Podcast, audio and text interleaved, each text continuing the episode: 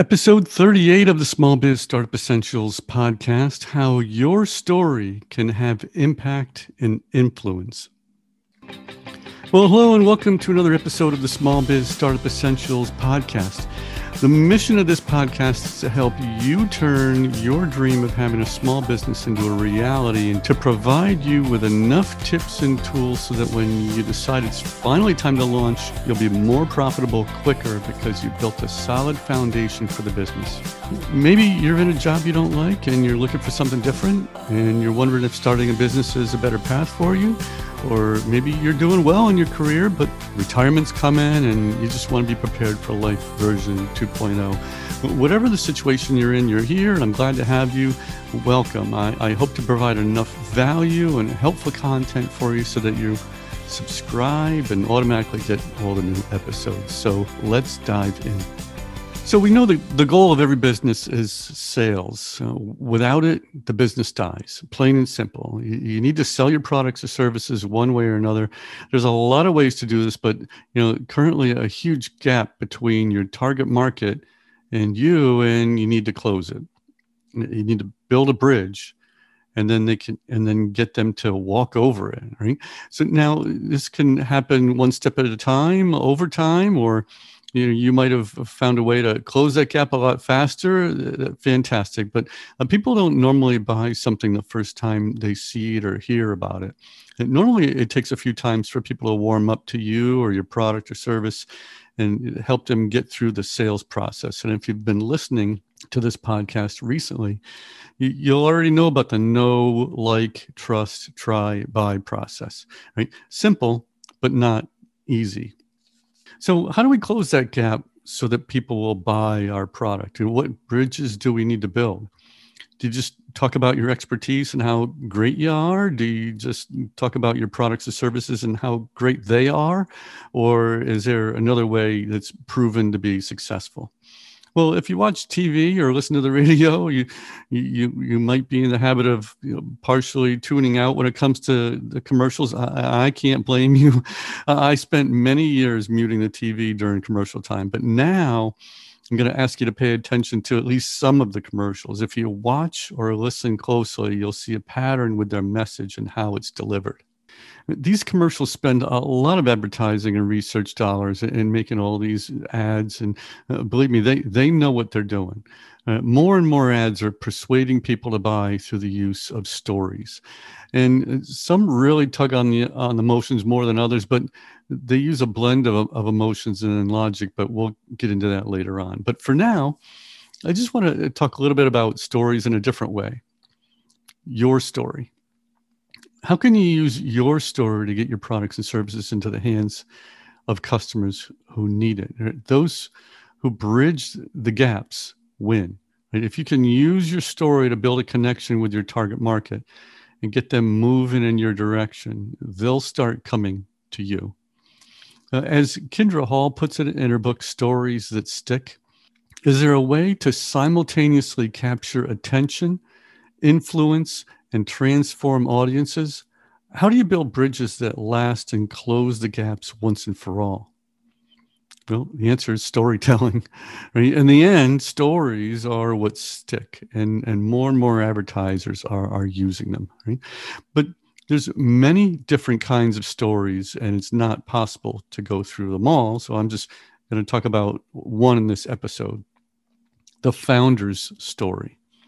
But before we get into the founder's story, we need to go over the components of, of a great story. Again, according to Kindra Hall, the, the four things great stories should have are an identifiable character, authentic emotion, a significant moment, specific details. Now, the details are about being human, not about numbers or stats. Since a story is about you, your company or you know how you can sell your products and services the founder story will be used to give yourself the credibility you need to bridge the gap.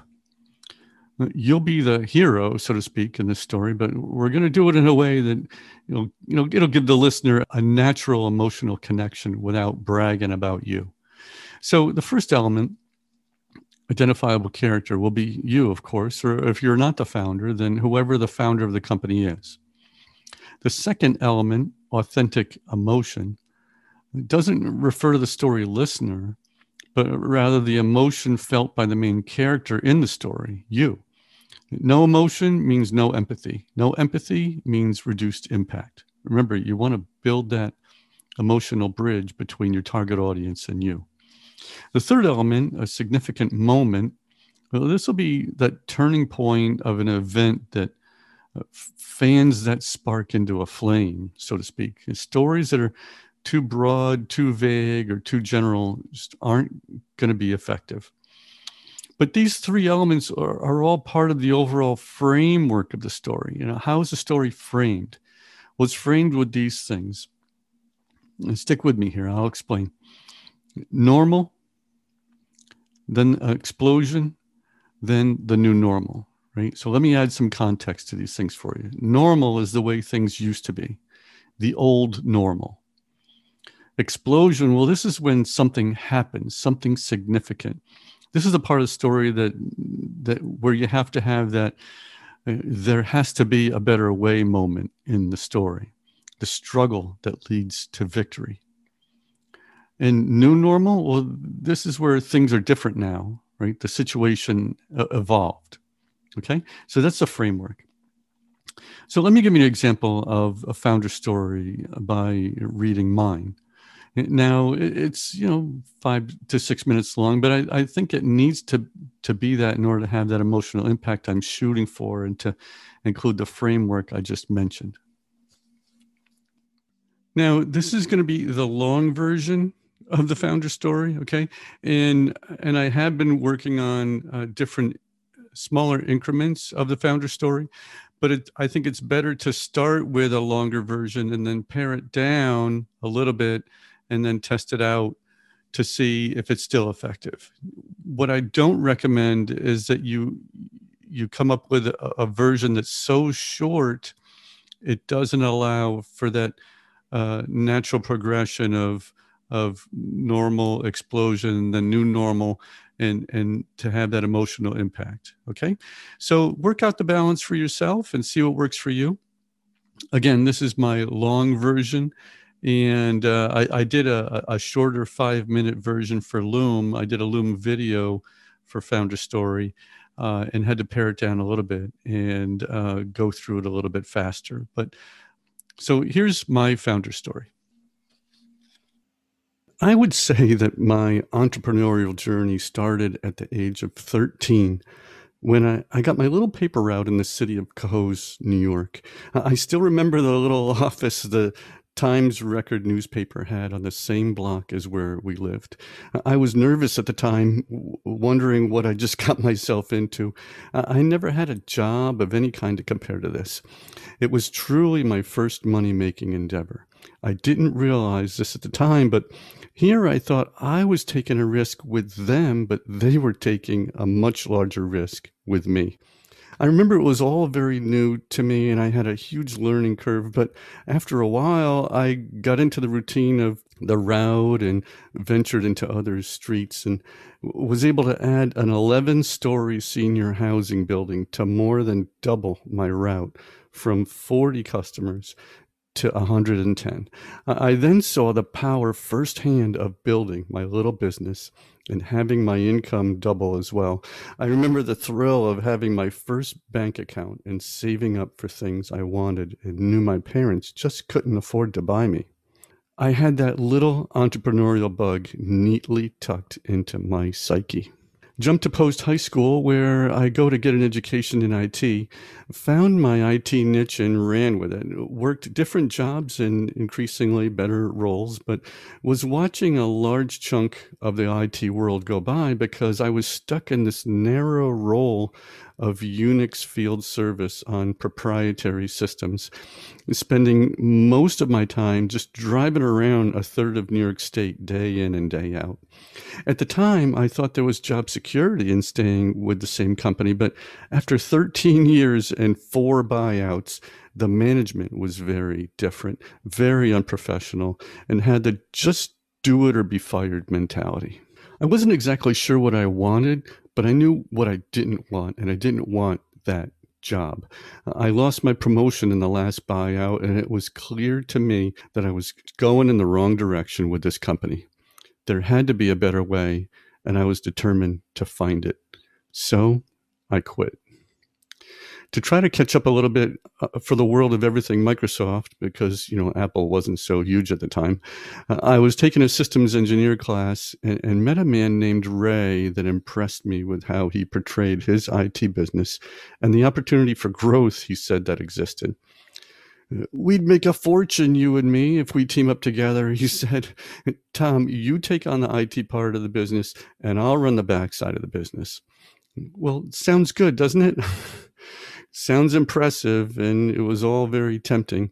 It sounds like we complement each other that way, right?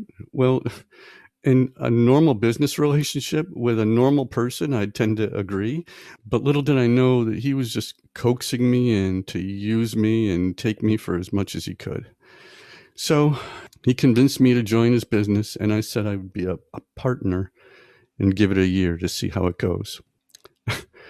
The very next day, I got a phone call as a follow up to an interview that I had uh, uh, on a job that I wanted to to be a Unix server admin for a great local healthcare HMO. It was my dream job, what I always wanted to do, but I turned it down because I had already told Ray I'd join him in his business for a year as a so called partner even though no papers were signed, uh, to, to me, I had given my word and felt that I should honor that. He turned out to be big on talk and short on results. As time went on, I saw his true colors. After seeing how unethical he was as a person, how he wanted to run the business, and how he treated me and the clients, I, I just couldn't stay with him any longer and left that business to start my own. Staying with Ray would hurt my reputation, and I just couldn't let that happen. I was now married at the time and had two kids, so hurting my reputation would hurt the family. After a few months, I made it official and started Net Essentials Incorporated. I nearly tripled my income the first month. I, I, I didn't have a roadmap or a coach and just wandered down the path of trial and error as a new solopreneur. I could have easily been more successful if I had known some basics about sales, contracts, passive income, and outsourcing. Uh, I eventually figured out some things on my own, but it took a while. Uh, a lot of lost time and money because I was just trying to figure everything out on my own even now when i read about business plan strategies and tactics i keep telling myself i wish i knew these things when i first started out 20 years ago.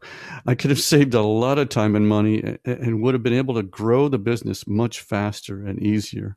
And things like uh, laying a good foundation for the business before you officially launch building a team and, and outsourcing the power of copywriting self evaluation testing to know my strengths and, and, and how to turn that into, you know, my zone of genius so I don't waste my time on things I shouldn't be doing. Even today, I'm still working uh, on my business to help others find that better way for them so that they don't go through the same struggles that I went through. Now I'm committed to helping people work through the process of launching their business by having a step by step strategy in advance so they don't wander down the same path I took of trial and error. So please learn from my mistakes. Learn how not to waste years of valuable time, energy, and money. So that was my founder story. And the intent here is to humanize the business or, or, or the founder myself and remind people that behind the logo, behind the product, and behind the services is a real person who started it all. Having that emotional connection will help draw them over that bridge you're building. So, what's your founder story? Everybody has a story. And, and, even if you haven't launched your business yet, I think it's still important to have your story down, both on paper and in your head, so you'll know how to promote yourself consistently. And spend some time going through your story within the framework of normal, explosion, and new normal. Use these details uh, uh, of the past to, to tell your story in a way that explains you know how you're meeting the needs of your ideal customer and solving the problem they might have well don't like your story well this is where you can create a new one are you, am i telling you to lie? No. But what i mean is that every time i went through a significant life pivot i was creating a new story. Ever get fired from a job before? I did. And i used that event to chart out a new path. Ever lose someone from you know death or go through a divorce? Well unfortunately i did. And and i used that time to beg god for a new direction and, and a new path to take so that's what i mean when i say create a new story learn from your old story and create a new version of you pivot change learn grow pivot again take chances try, fail at something, try again. This is how you can use your story to have an impact on the world. Uh, are you sick of the corporate world? Stressed out? Depressed? A pivot that leads in, into you following that entrepreneurial dream you've always had could be therapeutic and healing to the soul. Everybody has dreams, but you have to be willing to take some risks.